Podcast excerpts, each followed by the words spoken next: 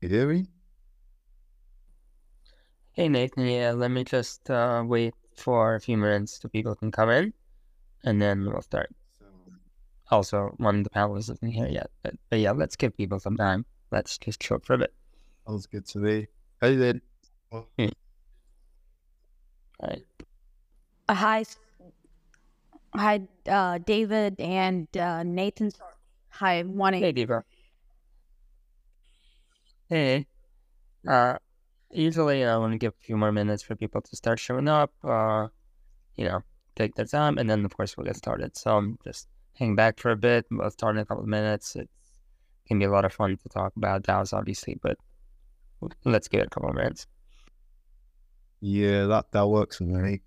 Like, and do you usually put on some background music, or is it just? I, yeah, so that was happening, but as soon as you spoke up, it stopped. I'm trying to figure out how to turn it back on again. Uh, if you have ideas, let me know. I don't really know how this works. Um, I mean, I, I've tried. Let's see. Yeah, sometimes I have it on a separate device, um, just to allow a bit more flexibility. I mean, I could put on my playlist, but I don't know. That's gonna sound. Let's see. What are we talking about? A Spotify playlist or? Great. Yeah, exactly. I don't know if that's gonna work, but uh, it would be fun to try. Um, let me just double check with the team because there's only one listener and he disappeared, so I'm not sure if the link is working or some other issues. Give me a sec. Yeah, take your time.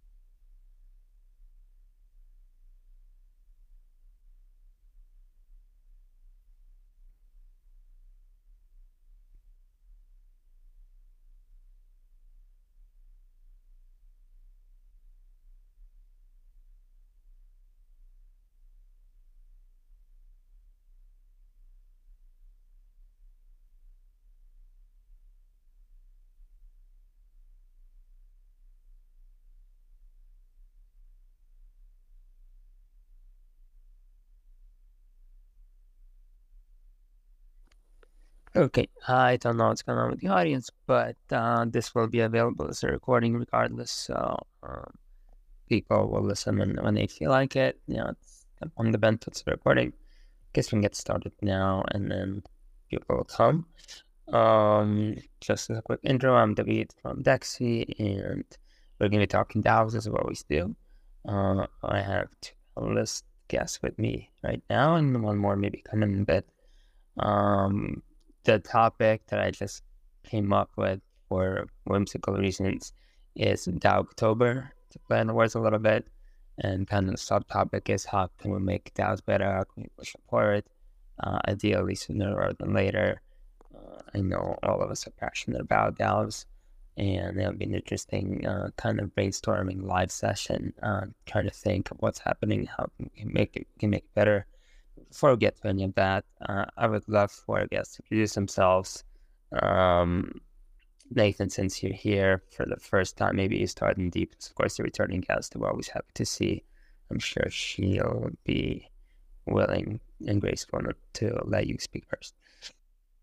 I'm gonna I'm gonna have to stay ladies first. My my mum would be up in arms if I didn't say that. So feel free to go first, Deepa.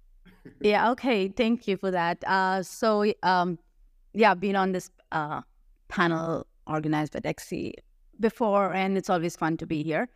Uh, so, I got into DAOs in Ma- in March 2022 with Ukraine DAO uh, that unfolded on Twitter. Literally, like every event happened on Twitter when they how they got started, how they started the multi-sig, and you know, like just uh, the whole DAO formation took place on Twitter, and that really caught my attention. And I started writing about DAOs. So I always had a newsletter where I talked about crypto social impact, but this is for the first time that I thought like, you know, organizations that are going to do good are going to be formed on the internet. They're not going to form the traditional way. And I really wanted to study DAOs from that point of view, how the social good organizations will be uh, internet based.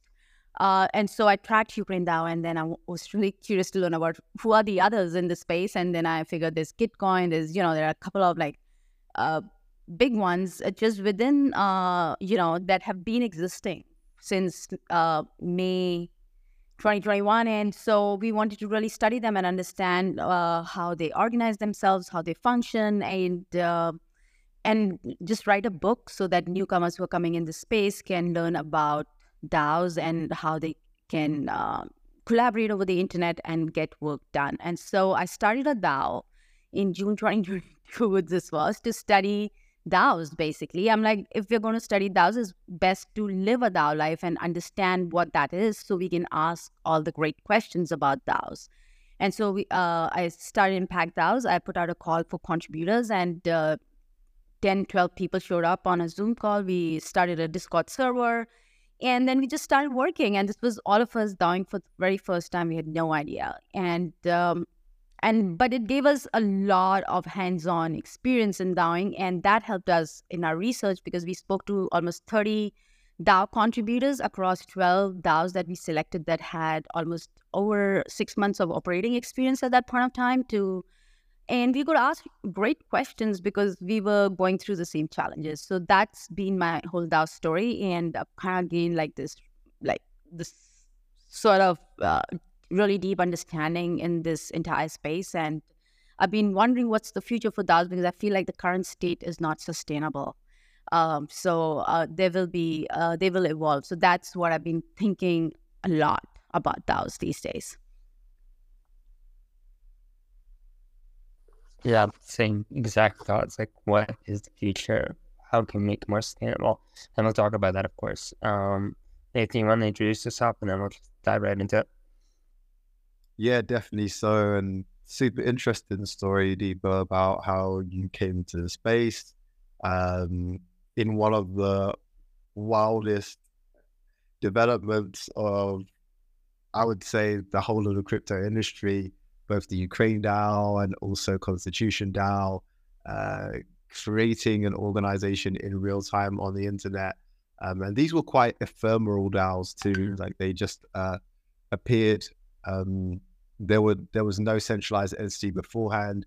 Uh, whereas I have a, a, bit of a different um, uh, introduction into the DAO space. I actually began as a lawyer about five years ago in in the space. I was working on on a digital identity startup and providing them with legal advice, and I eventually was doing this contract where we were looking at the governance of how our data would be on a shared database.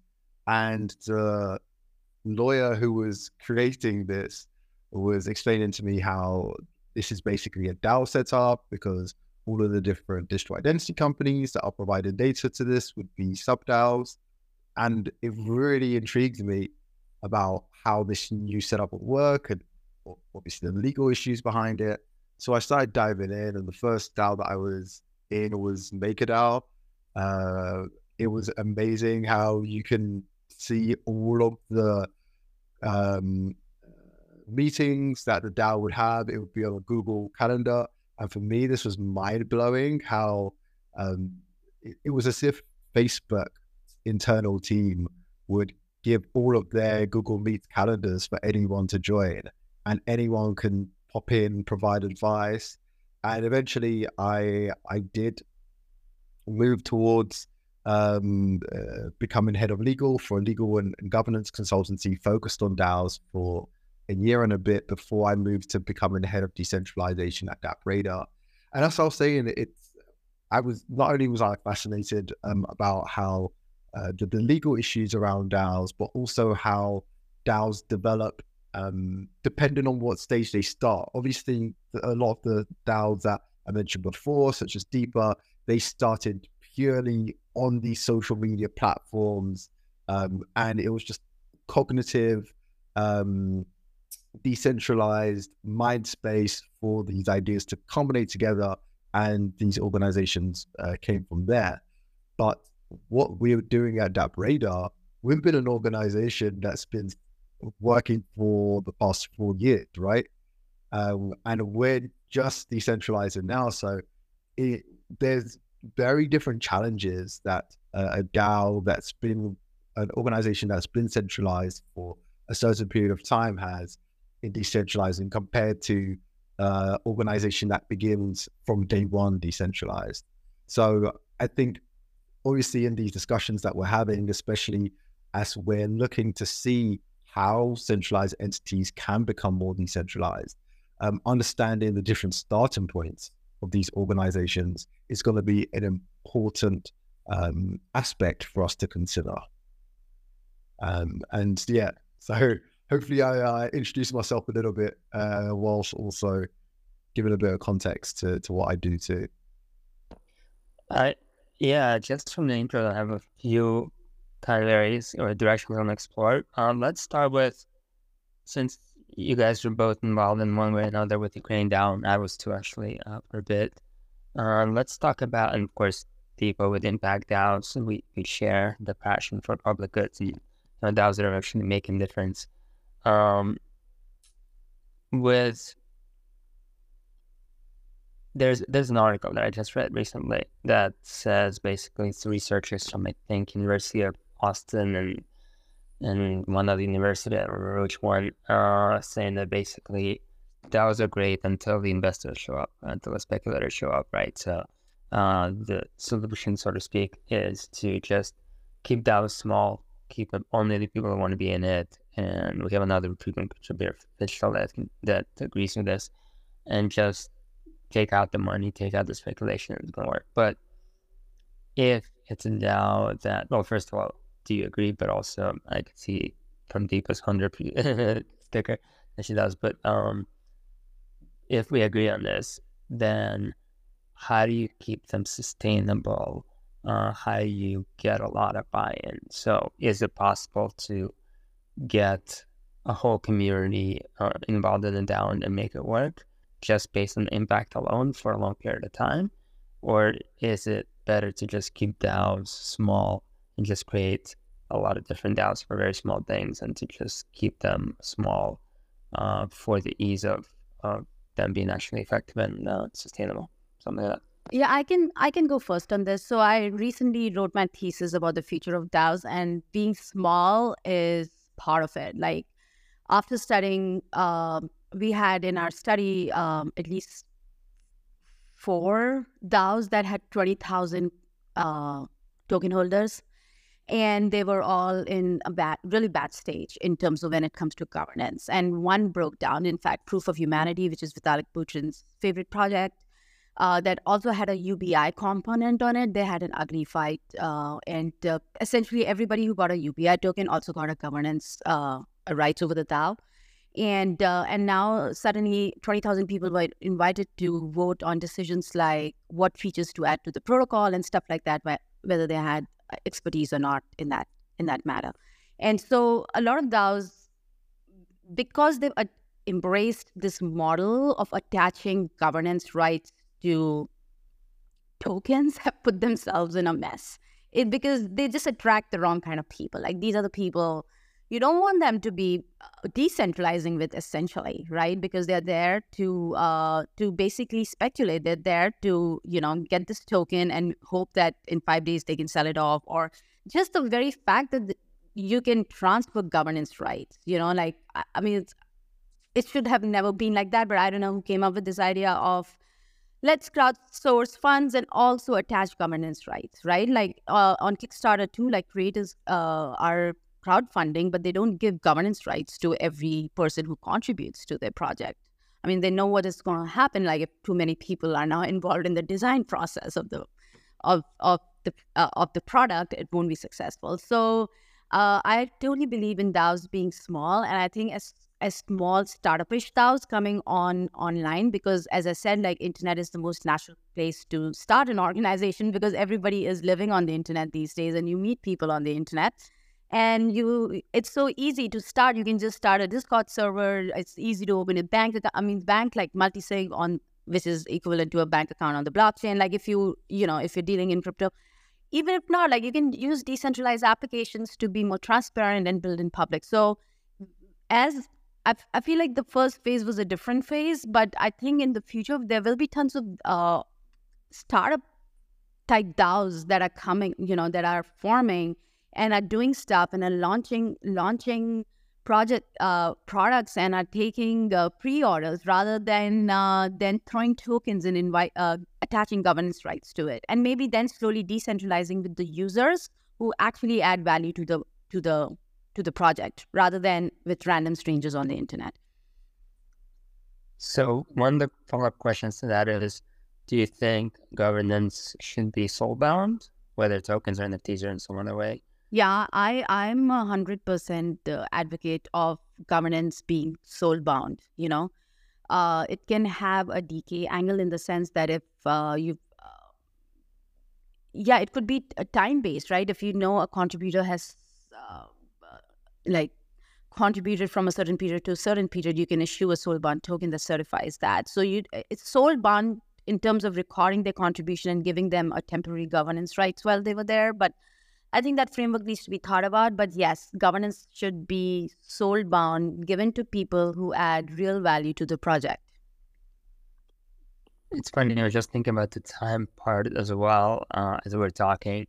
What if, just spitballing, what if there's some sort of a system where uh, the longer you contribute, the more you contribute, the higher your let's say voting power multiplier is, right? The the bigger weights your vote gets and bigger rewards you get, right? Exactly. But the second part, yeah, but the second part of that would be if you transfer your tokens, if you sell and whatever, then that resets to zero, right? Or whatever, close to zero. And then the next person has to build that up again. So there's a disincentive to so to buy voting power, right? Like you want to buy tokens, sure. You want to sell tokens, sure. You get the token, but the voting power that accumulated this kind of reputation that stays or either stays with the person that had in the first place, kind of soul bound reputation, or just, you know, gets reset to zero and some of that. Anyway, just totally made this up. Yeah, we need to think through about a lot of things around uh, soul bound token related governance. Yeah, but as you contribute more, your weightage goes up, like uh, uh, voting weightage goes up. I think that makes total sense.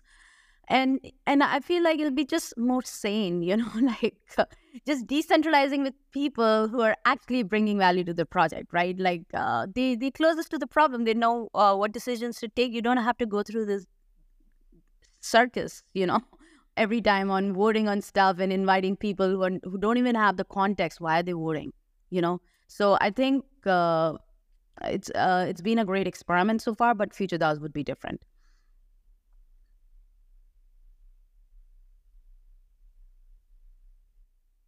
Yeah, I I agree with a lot and disagree with a bit. And I guess the area that I disagree with like actually starts from the definition of DAOs. Um because like the very first like prototype DAO DAOs that we had, right, was was Bitcoin. Like that was the first decentralized autonomous organization where people didn't vote with tokens per se, they voted with their computer processing power. And if you agreed with what the network was pushing through, then you would download the new client. The governance was all open source. Like you could see everything on um, GitHub and the the payment for being involved in a DAO was obviously mining fees, right? So you provide your work, which is like the computer processing power, and you get paid through Bitcoins. And having this um, cryptographic economic incentive was necessary to bootstrap the operation and, and build it up. And we're always going to need a level of economic incentivization for any sort of organization to scale, right? So in traditional companies, that that mining fee, that uh, economic incentivization is your employee contract and you get paid every single month. And for DAOs that are getting involved in building usually an internet native um, uh, service or product, they use the tokens as a way of creating sustainable incentives for the users to be involved in using the product, governing the product, and also operating too, because often the users get tokens, people who govern and stake they get tokens, people who operate and build get tokens too, and so there's we we're humans, we, we want to feel validated, and obviously community is a big validator as well. But if you're getting an economic incentive, that really helps to drive things forward, and um, it's going to be very difficult for DAOs to scale without it, in in my humble opinion.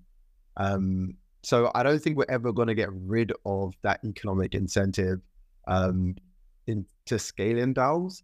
Um, I just think we're going to have more modularity, and modularity comes both on the incentive layer and the governing layer, and then also on the operational layer.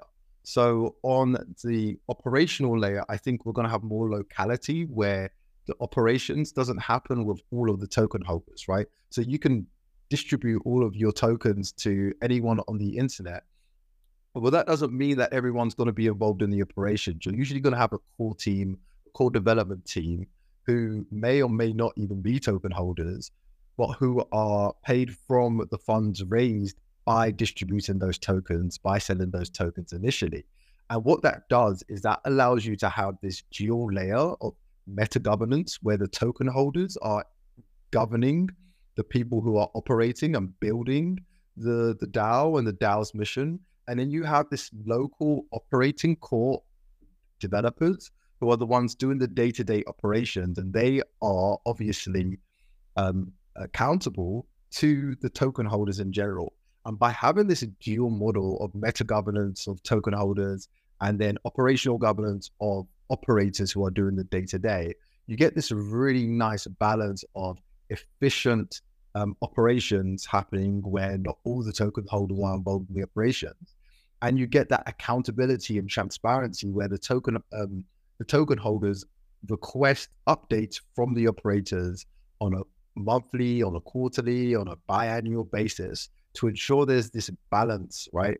Um, and there's these checks and balances to ensure that the operators are using the money wisely. And then finally, on the modularity on the, the governance side is very similar to what Ebor was was talking about, where obviously there is definitely a sustainability issue with this incentive model sometimes, and we definitely need to see how we balance this one token, one vote model to make sure that it's not just plutocratic, right? We increase a little bit more meritocracy, where it's not just the person who holds the most tokens gets to decide the decisions. And that's by having maybe dual systems, similar to what we see in optimism, where you have some of the decisions which are done in a plutocratic way by the token holders, um, one token, one vote. But you also have certain decisions which are done by um, KYC or people holding SBT tokens or people who have earned a level of um, status um, in the in the DAO through the work they've done.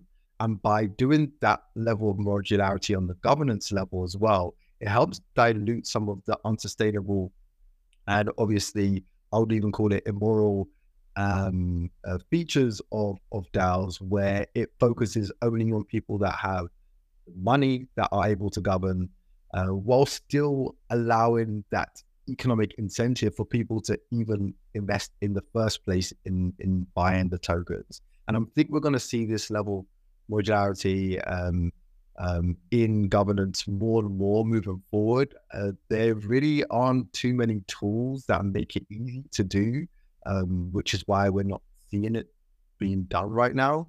But there are a few players out there that are developing some of these tools, like Nomads, um, who are creating the ability for you to create tasks and develop SBT tokens over time, basically like sweat equity. And um, once we see more of these becoming more mainstream, I think we're going to get a really nice balance of um, uh, economic incentives to to govern and gain governance power, and then also incentives to gain governance power through sweat and work as well. And that's that's that sweet spot that I think that we're really, really looking and slowly moving towards. I think uh.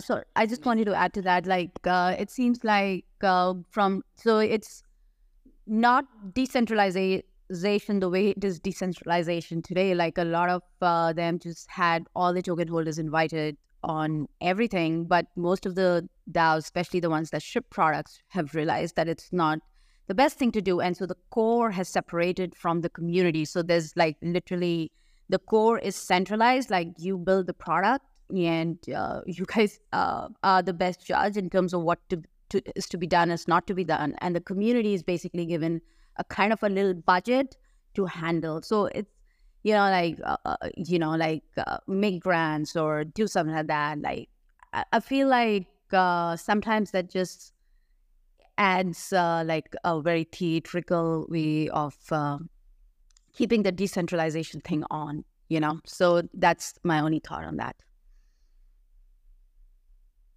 Could you expand a little bit on on why that's theatrical? It is because you've you've you have these because you you attached your governance to your to anybody who's holding the token, so you need to have that you know, be decentralizing with them in some form of governance. And so, so it could be like, he, here's a budget, you manage this, maybe allocate it towards create some marketing campaigns or something like that. You know, something that's so the way it's it's theatrical is in the sense that as you know somebody who's running uh the project like you know you have this core team and uh, let's just the core team is pretty centralized let's just do this and let's keep moving forward you know so what i mean to say is that is you know when you say decentralized autonomous organizations you you know you mean like decentralizing with with people to whom you've committed to decentralize with in terms of governance you know that's what i meant. Yeah that's the i i think decentralized governance happens like the the definition of decentralized governance is basically you claim that um, components or areas of competency are decentralized when they're not. So it's it's an act of deceit where um, you claim something and then you do the other thing, um, and that theatric is is where is, is that level of deceit. And I think what most DAOs, as you're saying, as they as they realize that um, we can't decentralize um, everything. and there needs to be certain levels of centralization so we can actually get shit done. Um, they they are making clear or they're making it more transparent which areas are decentralized and which ones aren't. Um, so that they remove this decentralization theater. And I think we're seeing this a little, little bit more clearly with some DAOs that have failed, as as you said, to remove decentralization theater. We're seeing it, for example, with Uniswap, where um, it's very unclear what areas of competency are held by Uniswap Labs and which areas of competency are held by the DAO. And one clear example, I can give so many clear examples of this, but one clear example that happened uh, more recently is you've got this um, uh, you've got this proposal that happened literally this week of a company that wanted to create a Uniswap branded card, right? A Uniswap branded Visa card. And to do that, they wanted to leverage the Uniswap IP to do so. And they asked the DAO whether or not this was a good idea. Well, if you actually understood the competencies that were provided to the DAO and the competencies that are provided to the labs, you would know that the IP is actually held with the labs and not with the DAO. So by understanding this, if they actually wanted to use the Uniswap um, IP, they would actually have to go to the labs.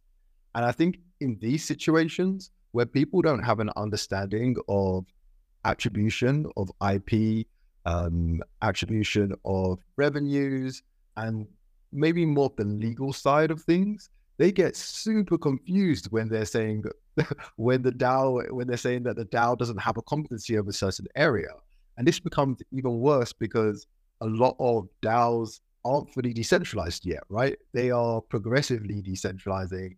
So it's even harder to keep the community up to date with what is under the competency of the DAO and what is under the competency of the initial founding team or the initial founding development team.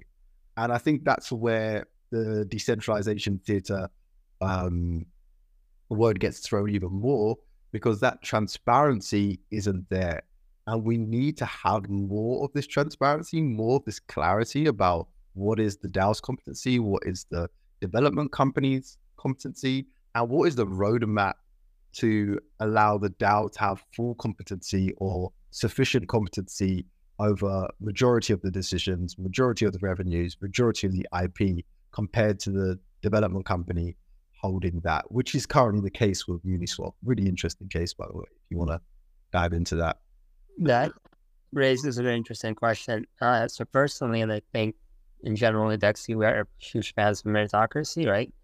And that's all about competency. And so just to, to give out our approach, and then let's talk about the other approaches out there. Our approach is to uh, have the DAOs themselves uh, of certify um, by voting experts, uh, you know, as sub DAOs or as individuals so that they can make those kind of calls on competence, right? So they can um, make proposals, they can vote, they can recommend, they can do all those kind of things. Uh, and it to me, it just makes sense that there's a legal expert or a legal expert DAO that could say, hey, you guys are asking for something that's not really within the realm of, of things they can even decide on. And we know this because we're legal experts and you approved us being legal experts, right? So um, any other ways you could think of this, or you know, what do you think of this idea in general, and just the idea of, I mean, let's be realistic, right? Full democracy doesn't scale, realistically, right? Uh, direct one vote, one uh, one token, one vote democracy, as far as I know. Uh, um, you know, live in the U.S. for a long time, growing up in the states. Um, we have representatives. Not that they work that well either, but you know, um, so you know, you do get represented. You have like working groups that can make it outsider. You have some DAOs, and it makes sense that once approved by the DAO process, whether it's all DAO voting or various sub DAOs voting for it, it, then the team or an individual charged with or taken on the task of doing something specific and working that on their own, you know, in their own centralized way because it has been approved by the DAO. Um, one of the ways again to make that happen is to have these kind of experts who know their domain kind of propose and vote on that. Any other ways you can think of? Any any ways this idea is terrible or great, or whatever, you know, leaving up to you guys now. You, uh, you know, Vitalik had written a, a, paper where he talked about how um, DAOs are different from traditional organizations, and he talked about different ways of decentralizing. Like governance is one. Obviously, you uh, you can um, you know share governance with token holders, but also he talked about Ukraine DAO. So Ukraine DAO, I know uh, they've been operating as a DAO for almost over a year. Their fundraising path, uh, you know, they initially fundraised, but they continue to exist and uh, be a force, you know, uniting the Ukrainians who've been displaced. So they do tons of Twitter spaces and they have uh, they fight misinformation and stuff like that. So they continue to exist and they have pods. And so he gave the example of Ukraine DAO in that uh, in that article where he talked about how there's a core team and Ukraine that was part of our study as well, Impact DAOs. So we studied the organization structure as well. And there are these different pods that are there that work uh, pretty autonomously, you know, and um, and so the core provides just the guidelines or you know what needs to be done, but then these pods are pretty much autonomous, and I feel like that model of decentralization is great. Like, uh, you know, we're talking about decentralized movements, not just organizations. Like, how do you how, how do you decentralize a movement, right? Like uh, it can apply to, especially when it comes to, uh, you know, for social good stuff. So it, you could, you know, like, um, it's it's a great model for that because every city, every place can have an autonomous pod, and they could just roll up, you know, like the roll ups we have today, Optimism rolling up to Ethereum. You know, there's a core who just provides kind of like an overall, uh, what's the mission, like just the alignment, the core states, the mission, the vision, and the practices that all these others can align to these autonomous pods, but they are autonomous in terms of just decentralized fundraising as well, not dependent on the core. Because the moment you start getting dependent on the core for funds and stuff, then I think it loses the cent- uh, the decentralization spirit, right? So, um, I mean, this is how you scale on the on the internet. Like you can have uh, shared values, but you can be pretty autonomous uh, and growing as a movement around those values. So there are different ways to decentralize. You don't have to have big governance, uh, all like twenty thousand people involved in voting and stuff like that. You can be small and still be big.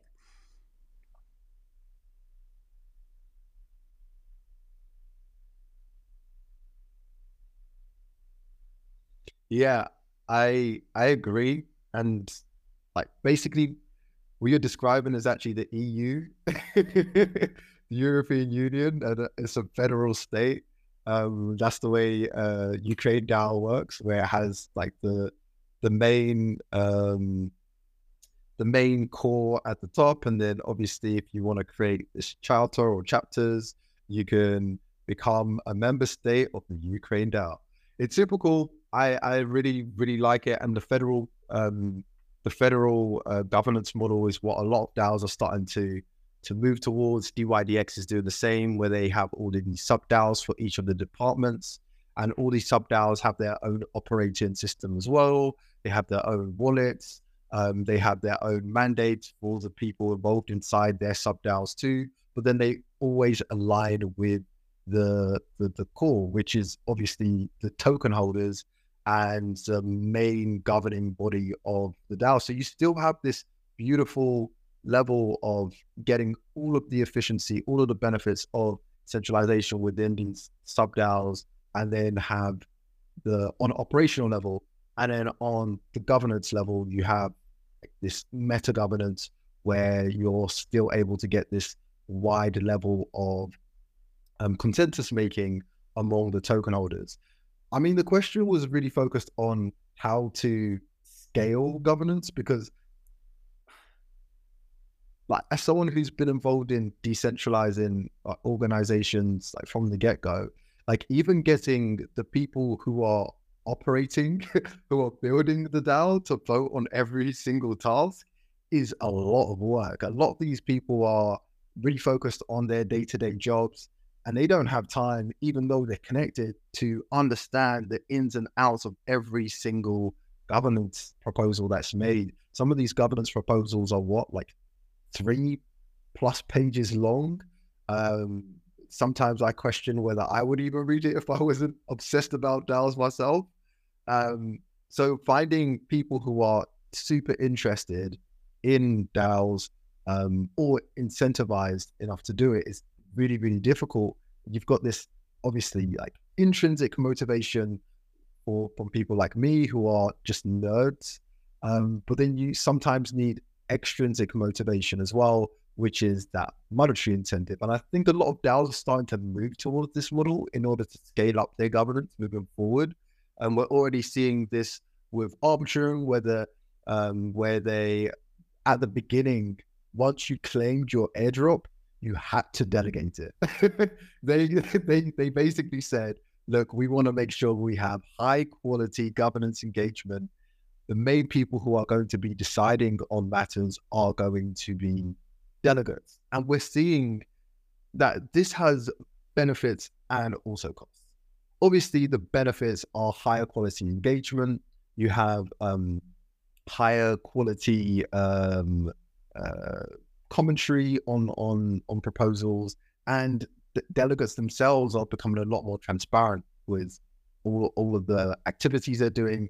We see this in Arbitrum, Uniswap, where delegates specifically explain their decision making process. This is great for DAOs who want to decentralize and make sure that the people that have delegated their tokens understand why delegates have made the decision.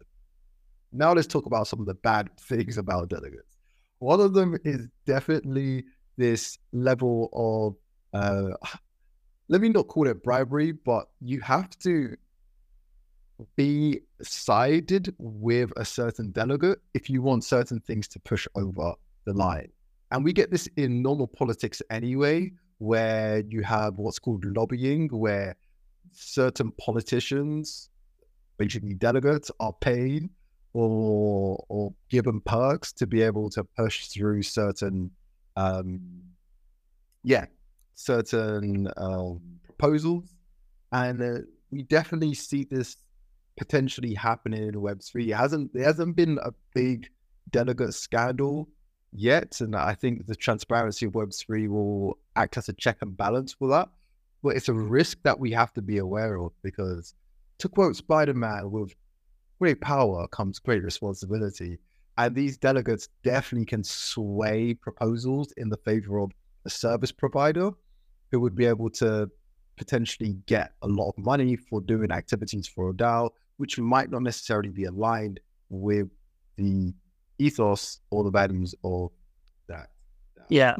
Well, that's the principal agent problem. And also, I mean, let, let's be honest, uh, all the lobbying and stuff is just legalized corruption, which is fine. I mean, that's how uh, most countries work these days, and it's better than under the table kind. But I would that in the DAO world, everything being transparent on the blockchain, once we actually can get it all, you know, on the blockchain cheaply and effectively.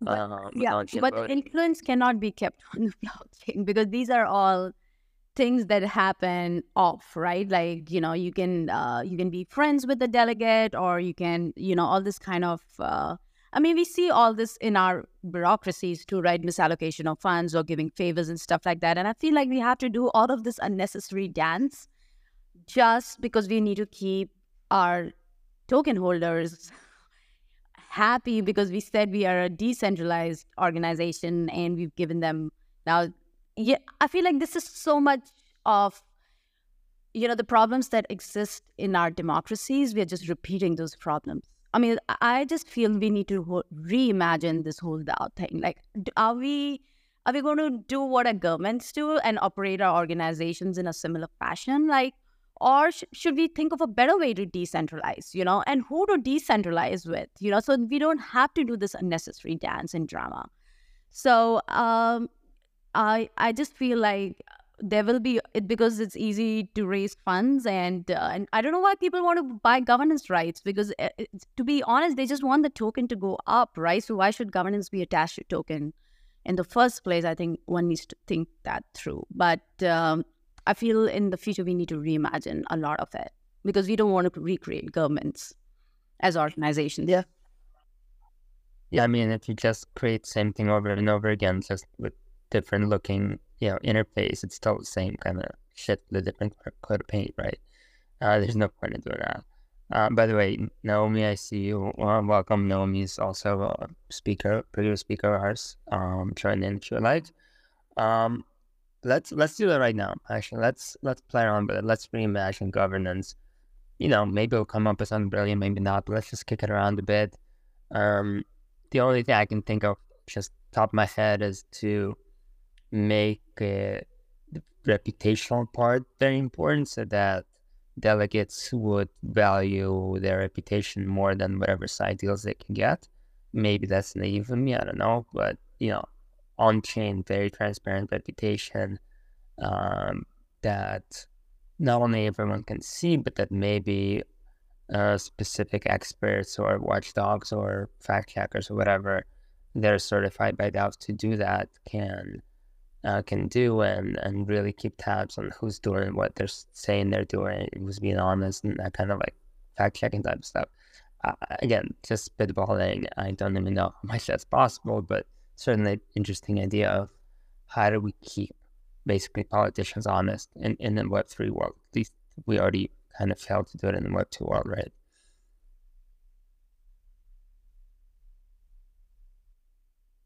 Yeah, I think it's super interesting that you said, how do we keep politicians honest in a Web3 world? I think a lot of people don't understand that DAOs are a very strange hybrid of corporations and uh, constitutional bodies. You know, they're they're both startups and both senates at the same time. And uh, because there's such a hybrid of, of two often competing um, um, ideals, right? Corporations are very profit seeking, and then governments are supposed to be very public goods seeking. Um, we sometimes see a clash of, of, of direction, and usually money talks. So it goes in the direction of, of profit seeking. Um, and understanding how we can reimagine this uh, moving forward co- involves us reimagining how human beings just generally operate. Um, we're in a industry where um, some of the biggest accounts and most attention goes to the ones that are talking about like money, right? Um, big fucking numbers. Like people are always looking and are economically incentivized. How do we change the operating system of individuals where they can still be able to um, create like sustainable living and, and wealth for themselves whilst also creating public goods? I think that's one of the starting points that I would look at as well. Like just if we're doing this sort experiment, um, to provide a bit of context about how we can think about DAOs moving forward. And yeah, you can bounce off that deeper and then I'll follow up later. I mean, how do I? I just feel the current model is broken. Uh, I know that we want to crowd fund and we want to be able to raise funds to seed our project or build a project out. But uh, I mean, I, if one could do that without inviting speculators, you know, uh, or just giving governance to people who are just there to themselves, just make money off that, right? So, and I know uh, you talked about Arbitrum, just asking people to delegate their voting rights at the very start you know like give just do it because we know you're not going to participate. I mean that's the fact like they're not there to participate to govern. So why i don't know how we got started with that that's my thing. And so reimagining would be like there will be daos that will be formed outside cryptocurrency projects. Like right now we are only imagining daos within web3 and uh, just the whole very on-chain narrative like you need to be on chain from day one all that like imagine how how just for people within Web3, Web3 is so hard to use, right? Like sometimes you got to bridge this, that, whatever, like open this. Like, how do we expect DAOs to ever go mainstream if we are just going to be, you know, um, because they are supposed to be organizations of tomorrow, right? People will start these organizations on the on the internet. They're internet native. They use blockchain for transparency and uh, blockchain for holding their their money of or, or, blockchain as a ledger of contribution like uh, whatever it is you know your badges that you earn like i've contributed here i've uh, contributed code and so it's, uh, you know it's not uh, it's not just on github but it's my reputation on the blockchain that i can carry with me wherever you know so it's more portable so i think we need to really reimagine like are we just talking about daos within the cryptocurrency space or are we talking about daos as as the default way of operating on the internet and then and then reimagine from that because it, there'll be DAOs formed around so many different things, right? You know, just builders or, uh, you know, uh, coming together to build something or uh, LLM people, you know, uh, people fine tuning LLM models, you know, like uh, it's it's great because you can uh, then, uh, you know, uh, crowdsource data, crowdsource knowledge, um, provide human feedback, improve the the model. So we need to really rethink DAOs outside the crypto space. Right now, we are very stuck within the crypto space and we are trying to fix the DAO problems within that space. We're trying to fix a model that was broken from the very beginning and see how to make that work. I think we need to, um, yeah, think differently. Just go beyond what we know about DAOs today and just think outside that. Can I can I ask you a quick question, Deepa? Like, what is the DAO that you actually like in the space right now? In uh, I'm looking for examples actually. Uh, the one DAO that I really like is uh, Superteam DAO. Uh, it started in India and it has no treasury, no token. They believe in minimum sufficient decentralization. They understand that communities don't scale, so they've capped their membership at 150.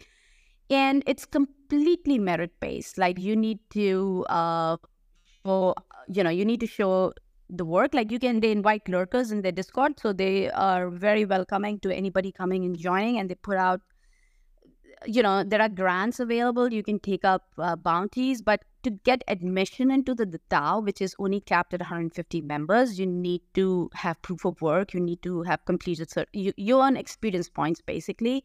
And once you have enough experience points, you are invited into the DAO. At the same time, because they want to cap the membership at 150, they also purge members. So every month they have a purge party. Literally, the ones who drop below a certain experience points um, have to uh, leave the DAO uh, and move back to the lurkers stage and uh, you know go through the process again and uh, and now they're opening all over the world like they're opening uh, a Superteam DAO in uh, middle east in uk in germany like the same model and one day they're going to have like a global leaderboard you know so it's and tons of young kids like 15 16 year old they're coming there they're learning about web3 and stuff like that they're really like that's the the average age of uh, the contributors there or the members so that's one of my favorite DAOs at the moment. Uh, I feel all the a uh, lot of impact DAOs that we studied. Uh, yeah, they're my favorite too. Like uh, All4 Climate DAO, um, they're trying to disrupt uh, Greenpeace region.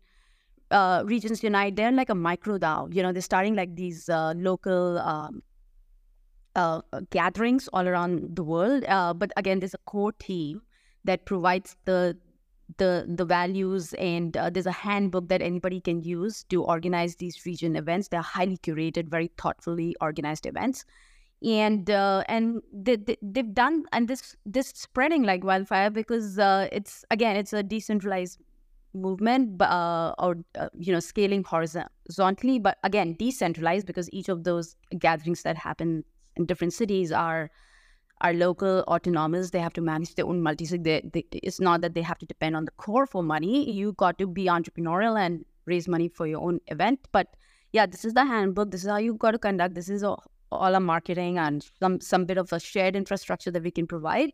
But this is it, you know. So and they operate as a micro team, you know, like really really small. Uh, the Regens Unite core team and supporting like a, a decentralized uh, movement. So yeah, these are a couple of my favorite ones at the moment. Are there any protocol DAOs that you like? Protocol DAOs, none, because I feel like it's so much of. I mean, I I actually I am always uh, learning about them, like at a very uh, top level. Like I'm not obviously so into it the way you are, like uh, really going through the proposal and stuff, but I just feel the model is broken, and I, I, I mean, this is not how it's. I mean, look at NFT DAOs also for that. You know, like uh, they're kind of the similar, right? Like uh, anybody who holds the can buy the NFT is part of the DAO, and then you make decisions. Um, you know, you invite people who are not actively participating to make decisions, so you end up making low context decisions, or or the ones just the ones who are actively involved actually end up making all the decisions and then you have this uh, treasury that you need to govern and direct funds and so there's so much of misallocation of funds too right so yeah so that's the current problem with DAOs and I know we're all trying to fix that like uh, but um, even with now LLMs, we haven't talked about that, but they can like summarize all these proposals and just condense it in two or three points and even be able to direct people. Like i think they can help us achieve decentralized governance. You know without them there is no decentralized governance because if we all have our own personal llm and we talk to it and tell them what kind of proposals we want to vote on or help you summarize this proposal like they can be our assistant and then we can all actively participate in democracy because uh, they will really really if we want to actively participate in democracy they will make it very easy for us so i feel uh, the game will change with llms too a lot of uh, DAOs will start using them. Uh, um, you know, the, uh, a lot of people will start using them. They'll be able to give them, uh, you know, AI will be able to assist in terms of uh, which projects to vote on, or they can also be the delegates in the future. You know, you can just delegate an AI to vote on your behalf. So future is going to be different.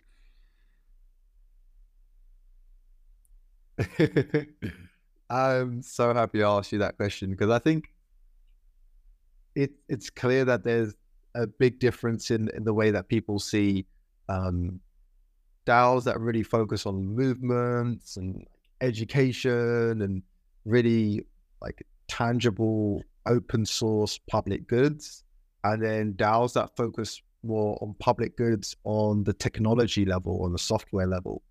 Um, where it's very hard to scale a technology um, organization in comparison to scaling like an educational or community based organization. And I, th- I think that's one of the things we're going to have to really look into, like understanding the differences of DAOs and the fact that different DAOs are going to need different models to succeed. And one DAOs or organization's view of decentralization is definitely going to be different compared to another's. And we need to um, have that level of context to understand that. Otherwise, uh, we'll put them all in the same box and they're, they're not, they're definitely not the same.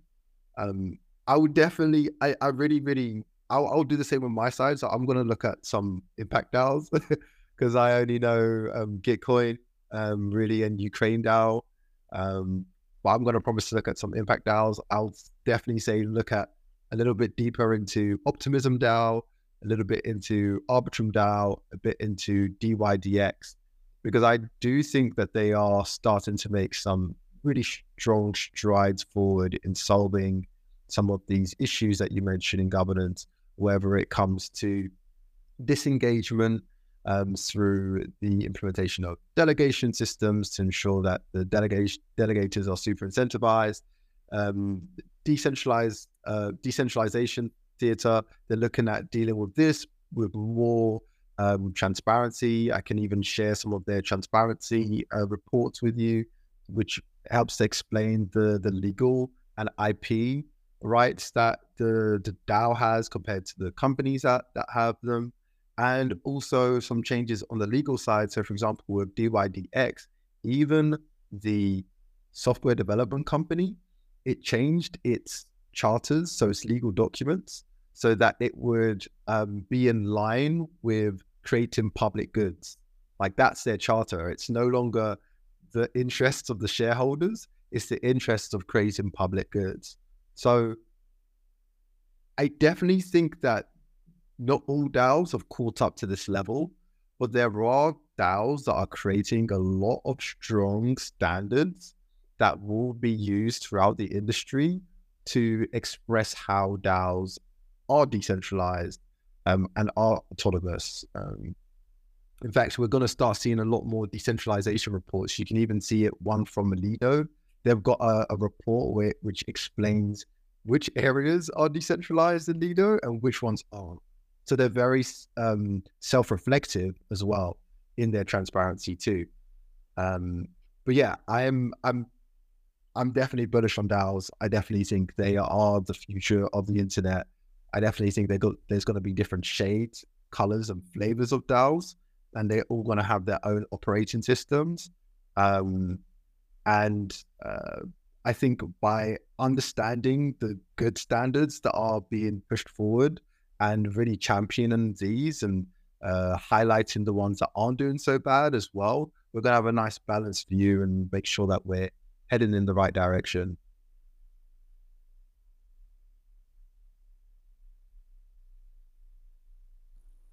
You two have such great flow. I just, I don't remember any live that I could just sit back so much and just listen. Uh, Jasmine has ended to come back in, but since there's a pause. Um, yeah, I didn't, even, I didn't even get to pick up on the AI point that Deepa made. It go for it. No, not. Like I think, I think this is, as Deepa said, one of the the saving graces of of decentralization and DAOs um, and in fact, some DAOs have already put it inside their end game that they're going to implement um, LM, LLMs into their governing um, operating systems moving forward. Because, well, I mean, you already said it yourself. Uh, AI allows us to compress information and distill it from those three, four, five pages to three, four, five points. It makes uh, uh, it more accessible. For example, you can get easily translated governance documents from one language to another, which makes it so that it's more of a global level of governance rather than it being so Western and English centric. Um, so it just opens up, uh, creates, it allows more permissionlessness and accessibility for DAOs to accept more people to be involved um, and lowers the barrier of entry um, for people to get involved as well. So I think that's going to be super bullish for DAOs, especially with DAOs that have been running for years. There's so much. I remember when I first came into Bitcoin, like the history of Bitcoin with, for example, the block wars um, and and the, and SegWit and all of these different changes that you had to understand to really know why Bitcoin is where it is and why all the forks happened. If there was an AI that could just compress all of that information and then turn it into a, a podcast I could listen to for an hour, that would have been that would have saved me hours, days of my life. and oh yeah, there could be there could be like a model just fine tuned on all the Bitcoin knowledge that you can just chat and have a dialogue with and understand everything and also stay like explain to me. I'm like five year old, you know. Like uh, I think it will make uh, understanding different things so much easier. Yeah, AI is uh, definitely going to uh, change the game. Like um, it'll make governance. It'll make it possible for everybody to govern if they, if they're really interested in exercising yeah. Their voting rights. You'll need like a explain it to me like I'm five, and then explain it to me like I'm Satoshi. yeah, for me, Satoshi GPT and Alex GPT and all those other right. Uh, I want to take it a bit further. I totally agree with all of this. Uh, but I wouldn't say not only translate it to the languages as far as, you know, like national and ethnic languages, but think about all the different communication styles, right? Uh, you could literally, I think, with, with the AI, and I'm a copywriter, right? So I know a tiny bit about it. I'm also probably going to be replaced by AI in like five minutes. But um, while I'm still here, um, you know, engineers, for example, have their own language, right? They, they want facts, they want data, they want very kind of logical, clear uh, how does this work and why. Uh, versus, you know, maybe again, marketing people, artists want to understand emotionally what's going on and what's the purpose of it all. And for centuries, millennia even, these kind of different mind people had very hard time communicating, um, is part of why I have a job. But still, like this AI can help right? And also, between different teams, maybe it can understand what the product team wants and what the design team wants and what the biz dev team wants, etc. Uh, and also like what the investors want, what the um, speculators want, what the builders want, etc. So there could be kind of a Babel fish uh, of translation into from kind of a mind to mind translation, if it makes sense. You know, not reading our thoughts, but kind of reading our thoughts understanding what what we're trying to say behind what we're saying. And I know that we're going to sci-fi here, but you know, we've been pretty surprised by AI so far, so I see it as possible. That would be hilarious. Like if everyone's LLMs are so fine tuned that we can be able to get consensus by telecommunication and like like whenever governance decision is being made, it's just like no speaking. You just tap into the A the LLM, which understands you better than That's super creepy, but uh but it also could be like, you know, I could be writing a proposal and then in the middle of writing I'm like, oh wait, no one's supporting it because this data just came into my mind that pulled everyone else's minds and told me this is not gonna fly. Okay, let's rethink it on the cut. yeah, I super super sci-fi. Um, I, I don't know like how far that that is that, but that is a singularity um, bending as you can get. Um, but yeah, I I definitely think that DAOs do edge us towards that anyway. As Deepa was saying, as we spend more time on the internet, as we have more data, um, personal data about us on the internet as our whole interactions become more personalized and, and we can create eventual digital twins of the way that we um, think and, and contextualize and communicate. Um, it's definitely going to improve the way that we organize and self organize.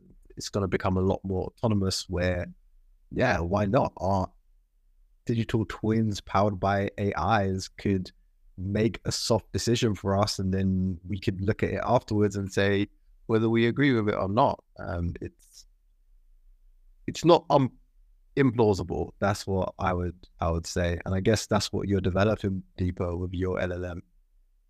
No, I'm just trying to tune one on DAOs, so um, so that people because if you go to say the big models, they have they might not have specific or detailed information on DAOs. So I want to, my goal is to train one on DAOs so people can just chat with it and learn about DAOs, you know, like it's uh, taking it to the next level. Like, uh, and also people can then build APIs on top of it, right? Like they can, uh, because it would have context about DAOs, then, uh, you know, they could uh, build things like to assist with governance and voting and, st- yeah, stuff like that. So, yes, you were right about that. Sounds super cool. I'm definitely adding you on my notifications list on X. it's funny.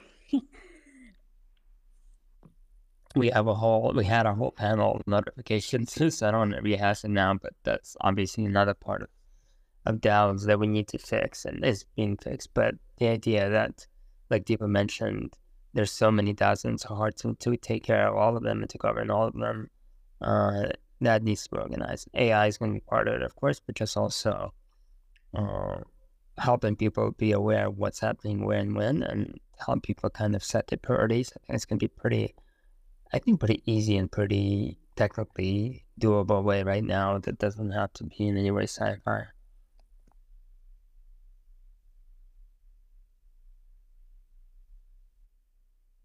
Yeah, I'm I'm definitely bullish on like DAO tooling finally maturing. Um, had a good call with the guys from Aragon today.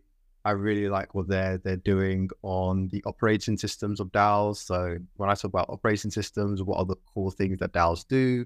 Well, they create themselves, uh, they vote, they govern, um, they govern code, they govern treasuries, they govern operation activities, and what Aragon are doing is they are modularizing it by allowing you to have different plugins of different governance uh, primitives that you might want to have. So just to make that a little bit clearer, as I said, there's different components of governance, but for let's say governance over like different assets, you can have different governance styles which you can plug in depending on the asset. So you can potentially have uh, one token, one vote governance for um, maybe uh, code deployment.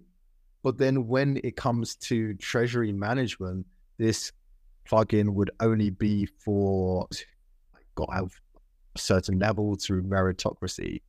And so having this level of modularity on a technical level allows you to obviously have the modularity on more on the social level as well. And I think Deepa, you would really, really like what what they're doing. Um, it's obviously a little bit more takes a little bit more technical knowledge initially. Is a no code solution, but you still need to have a bit more technical knowledge than it takes for you to set up a snapshot um, and a, a, a Safe multisig.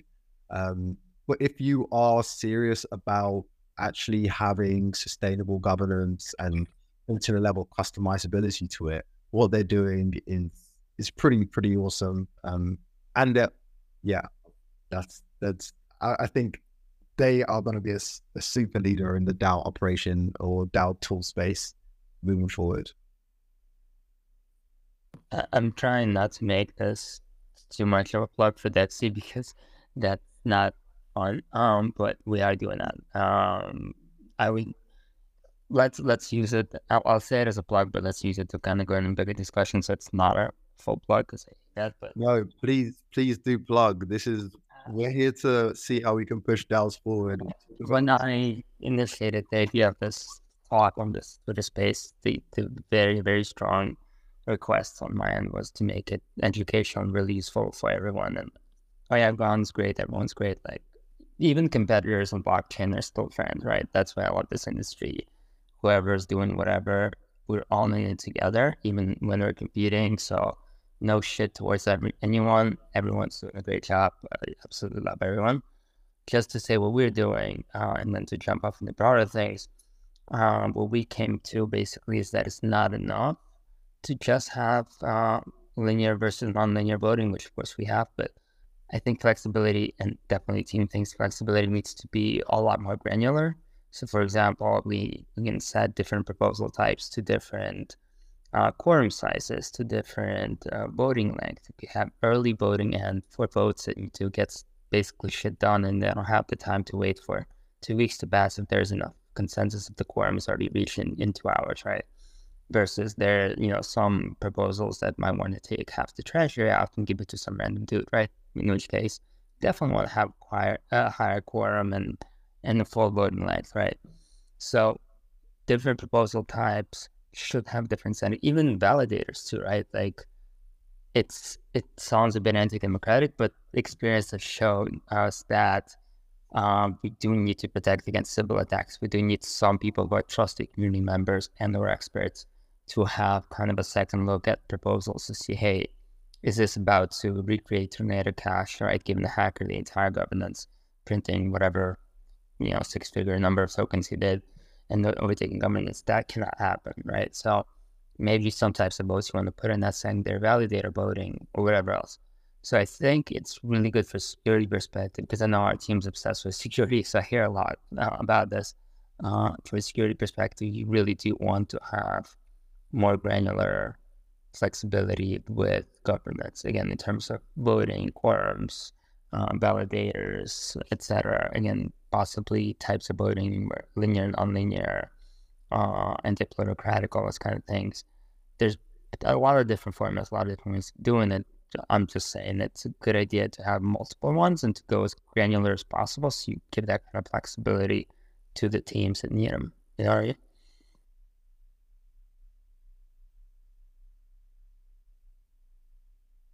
Yeah, definitely. So I think modularity and flexibility is what we're going to see a lot more of.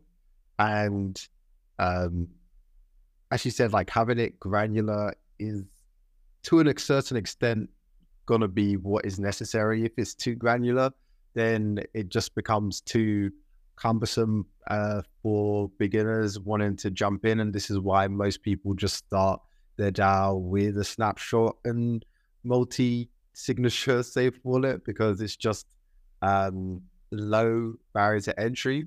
So if we can have like tools that allow you that ease of like and flexibility of like setting it up as uh, simply as possible and then slowly crescendoing into more granularity moving oh, forward. Oh, yeah.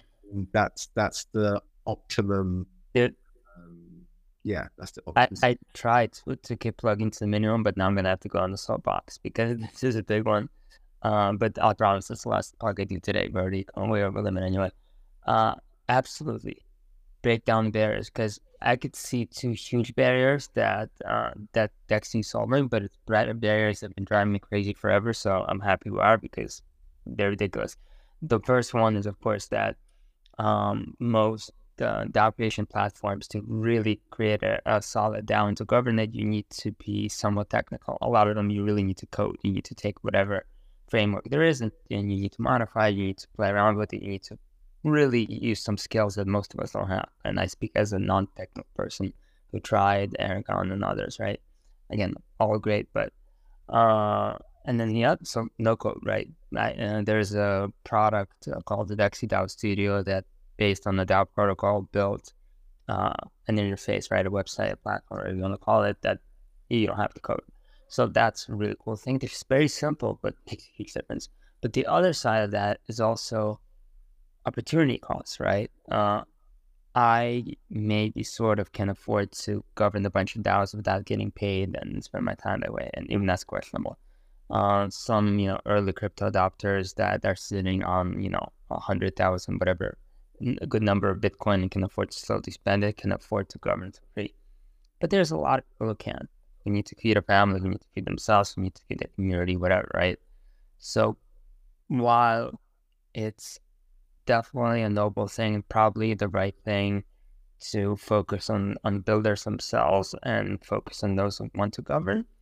It's also important to understand that rewards are not just for speculators. The rewards are also for people who can't afford to volunteer. Um, volunteering is wonderful. I do myself, but I think that's a huge part as well that that is being addressed that we're addressing, but that just needs to be addressed in general. You know, uh, I don't want to like throw in cliche words like diversity, and, and but but it's true, right? Uh, and I I came from a pretty poor family, and still I think it's much more well off than than a lot of the other families that can and want to contribute, that can and want to govern, and that should govern. And so, focusing on really taking down all kinds of barriers, I think should be the number one priority right now, including the time barrier. Right, just make it simple, make it quick, make it hell, if we want to be Web two, make it Google, make it Facebook, make it I don't fucking know. Uh, Yeah, I think the blockchain needs to go in the back end. right now, it's on our face. Hundred percent. Yeah.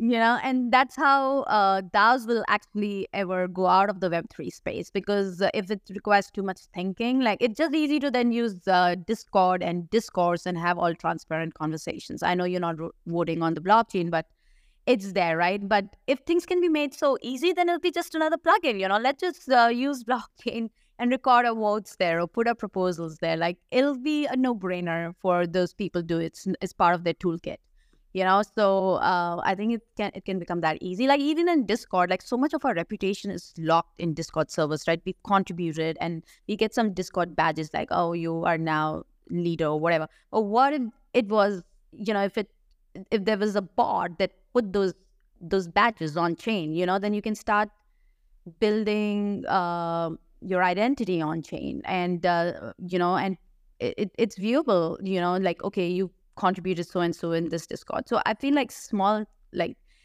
so if somebody can engineer things like this it will make a huge difference huge difference people it'll be just people one thing it'll be just part of the toolkit of operating on the internet I'm gonna have to invite someone from the DeXe DAO studio to say, "Hey, we do all of that stuff," but I don't want to plug it anymore. You guys do. Yeah, I feel like we're we're super early on a lot of the awesome DAO tools that are gonna come. Um, definitely gonna do a, a deeper dive into DeXe. As you can imagine, there's a lot of DAO tools that get um, uh, that are in our current ecosystem, so it's hard to do deep dives into all of them. But if you're talking about modularity and granularity in DeXe, and then you're also talking about the ability to develop reputation through Discord, then you guys are definitely ahead of the curve. It'll be interesting to see what you guys do on the delegation side as well. Um, because right now the, the lead is definitely are, our tally. Um, they do amazing delegate UI to make it easy for you to become a delegate for you to delegate your tokens and then for delegates to vote as well. So I'm definitely going to look into um, that because obviously the, the question we're looking at today is how can we push DAOs forward? And the better the tooling, um, the, the better DAOs can actually operate. So um, I know you don't want to shill DeXe, but if DeXe actually is solving a lot of these problems, then uh, it definitely needs to at least be touched on um, during the spaces. Okay, I'll do one last plug, but it's gonna be the, the minimalist, most minimalist plug ever. It's just the website, right? So DeXe.io, it's the website of the studio of that product that was created on DeXe Protocol. The protocol's website is DeXe.network. Um, but DeXe.io is where the studio is at. Uh, it's not live in open beta yet, as far as I know. So you could request closed access, but you could also just read the website. Since uh, I've read it, I, I know the information is there. So just see for yourself. I don't want to plug it again. I, I want to uh, talk to you guys, but also it's 8:20, so I don't know if you guys have to go. Um, up to you. Um, let's let's open it up to the most democratic um, process we can think of, just straight up voting. Who wants to stick around? Who wants to go? There's two of you here, so I'll do whatever you decide. Should do rock paper scissors, Deepa. no, if I mean if anybody has any questions, uh, happy to take that, and then probably yeah, another five minutes maybe we can wrap up the space in. Yeah, it sounds good to me. Awesome. All right. I don't see any questions. By the way, if anyone has questions, raise your hand. I'll happily hand you the mic and and let you talk, right? Um, but in the absence of audience questions, I did prepare some myself. I can find them. Um,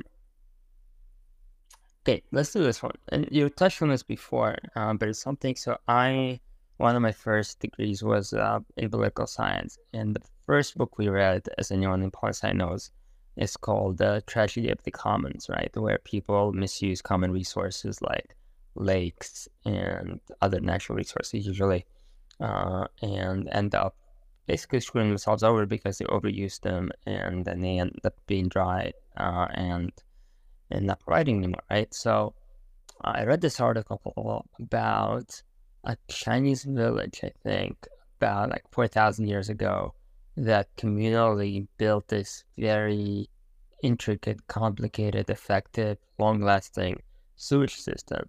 And they did it by a lot of collaboration, right? So with the DAOs, um, let's take a community centric DAO, which most DAOs are, but specifically DAO with certain communities trying to solve a certain specific community problem and its community members coming together to do so. Um, what's at their disposal and what's in their way. So kind of uh, we are a few days away from Halloween, right? So the trick or treat question: uh, what what's the treat that uh, that they have, and what's? Okay, it doesn't really work, but what's what's helping them with what's in their way, uh, as as it stands now, right? I think initially everybody starts off with uh, great intentions. You know, like um, uh, it's over the period of time that uh, bureaucracy and uh, other things set in, you know, or the selfish nature of the human being. So I guess uh, the initial drivers, like the intentions, everything is good, but money also corrupts people. You know, it's um, it creates toxicity. So I think uh, it, it's as you said, you know, it's uh, when it's not yours and it's part of a commons. Uh, people, it's not yeah, people take advantage of it. And I think that's where things start to go wrong.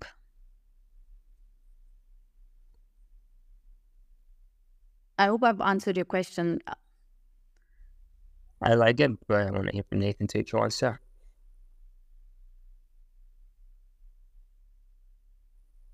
Okay, maybe not.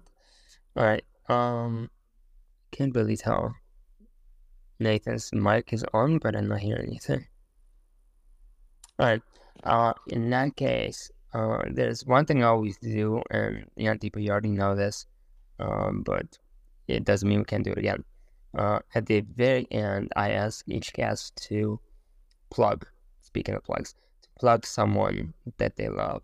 Um, if they have Twitter handle, great. I'll happily follow them on, on behalf of DeXe, but also for our listeners, who are some cool people doing something cool in the blockchain world that uh, we all should be aware of and follow and um, keep an eye on. I mean, anyone in in this Web three space? Yeah, anyone. Really, yeah. anyone. Yeah, I love uh, uh, Jack Butcher. He's an NFT artist, um, uh, and his brand is called Visualized Value.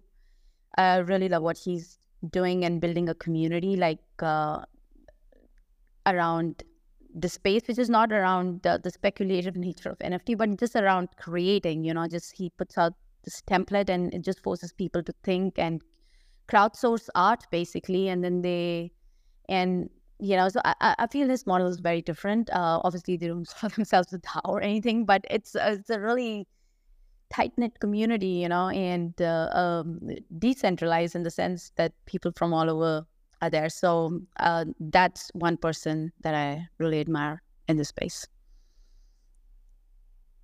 And Balaji obviously like uh, gets so much alpha from there, um, and uh, he's also a big uh, advocate for DAO starting without treasuries and uh, without tokens. Uh, heard a couple of his podcasts and he talks about uh, misalignment from the very beginning. If you have a token, because people are there for the token, so it's all about when token and when token going to the moon kind of discussions. While when you start, like even the network state, um, you know, the they begin as decent, uh, they begin as digital societies or DAOs. You know, they like I've studied a couple of network state DAOs, including Kift, City DAO, um, Cabin and um, uh, they're all around uh, except DAO. I, I, wouldn't actually qualify them to be a, a network state, um, but this time in 2021, because uh, the whole idea is that you, uh, you know, you come around shared values, you like uh, find like-mindedness uh, online, and then you materialize offline. And so, Kift and uh, Cul-de-sac and Cabin, they're all around values, and um, and they're using. none of them have tokens per se. There is a token that is. Um, given for contribution or for building trust, uh, you know, through different activities so that people, um, you, you know, uh, that's the trust building for the community. But uh, otherwise, they don't have any tradable tokens. So Balaji is another person that I would suggest to follow if you're not already. Um, Balaji, I definitely know. Um, yeah, definitely cool. Also, I love the idea of DAOs that are building something in the real world, right? So like having City DAO, like it's very interesting and I'm very curious to see how that develops. Uh, I mean, time will tell, but hopefully well. Um, the idea is interesting and, I think needed. Um, Nathan, are you with us? I think it might be frozen. I think he's frozen. All right. Well, in that case, guys, it's. Oh, wait, no, he's not. I just got an emoji from him. Can't hear you, man? Now? maybe um, kick yourself out and come back. I'll happily let you in and let you speak. Today is uh, one of those technical difficulties days.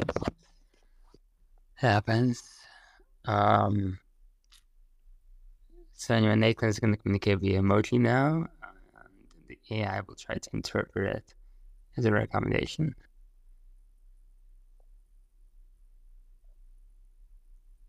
No.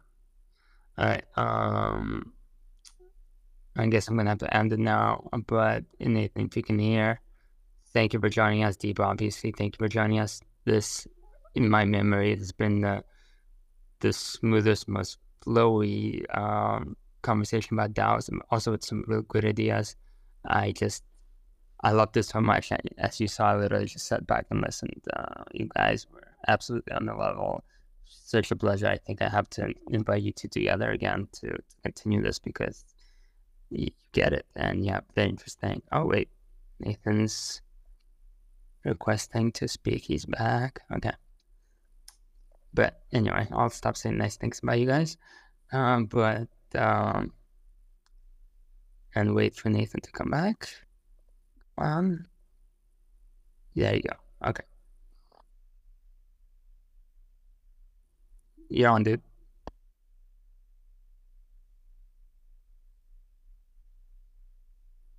Are you on it? Hello. Can you guys hear me? Oh, there you go. Yes, now awesome. Uh, technical delays, um, technical issues. Uh, we can't live without them. They remind us of how infallible ourselves and our technology is. And uh, yeah, I just want to say thank you so much, DeXe and Deepa. Super cool conversation. It's nice that there's different views and things, so um, we can learn from each other as well. And yeah, more than happy to uh, be a guest or co-guest with you, Deepa, in in the future. Looking forward to what you guys at DeXe are building. Super, super bullish. On yeah, same here. Same here. Thank you. Yeah, it was good to hear. I, I think you uh, look at protocol does, but I look at kids starting organizations on the internet, you know, and what that would look like. And um, yeah, um, because uh, it's it's so natural for them, right? They do everything on the internet. So I'm just really looking like beyond the protocol and and seeing what it would be like. So it was really great to have this conversation uh, because I learned a lot too, like how the space is mu- moving towards modular. I think that makes total sense. But at the same time, like uh, we should be conscious of not creating governments and not having the trauma like that somehow can be solved too. Uh, I don't know how. Um, so and still be decentralized. Uh, but the truth is that a democracy uh, can only work when people actively participate. And the truth is, uh, most people don't. They don't have the time. Uh, you know, uh, participating in DAOs is just part time. Um, you know, so uh, I don't know how we can solve it, uh, but uh, definitely, I'm sure we'll find a balance somewhere. Now I just want to keep talking about it because very, several very good points. Um, how about we do this again? Maybe do a November uh, and just do it every month or maybe sooner. Um, no, absolutely. It's the kids are amazing. Uh, I think the kids are gonna figure this out even faster than we can build it. To be honest, because they're just they are web native, right? Like I thought yeah, I grew up with the internet and games, but forget about it. Um, and yeah, but it does need to get abstracted for sure, uh, and it definitely needs to be easy. But um, okay, I, I'm gonna have to end it because otherwise we're gonna keep talking forever, and it's too much fun to uh, to end. But uh, I just invite both of you guys yeah, maybe even like in, in a couple of weeks, because because it's fun. Uh, and yeah, I did. I mean, I just keep thinking how fun this was, and um, the only way to end it is to keep it going, right? So let's let's see if we can come back and to continue the conversation. Yeah, sounds good to me. Thank you so much again, guys. Enjoy Thank the rest you. of your day. Thank you. Bye bye, guys. Bye. Thank you everyone for listening Ciao. to it live and recorded. Next time. Bye bye.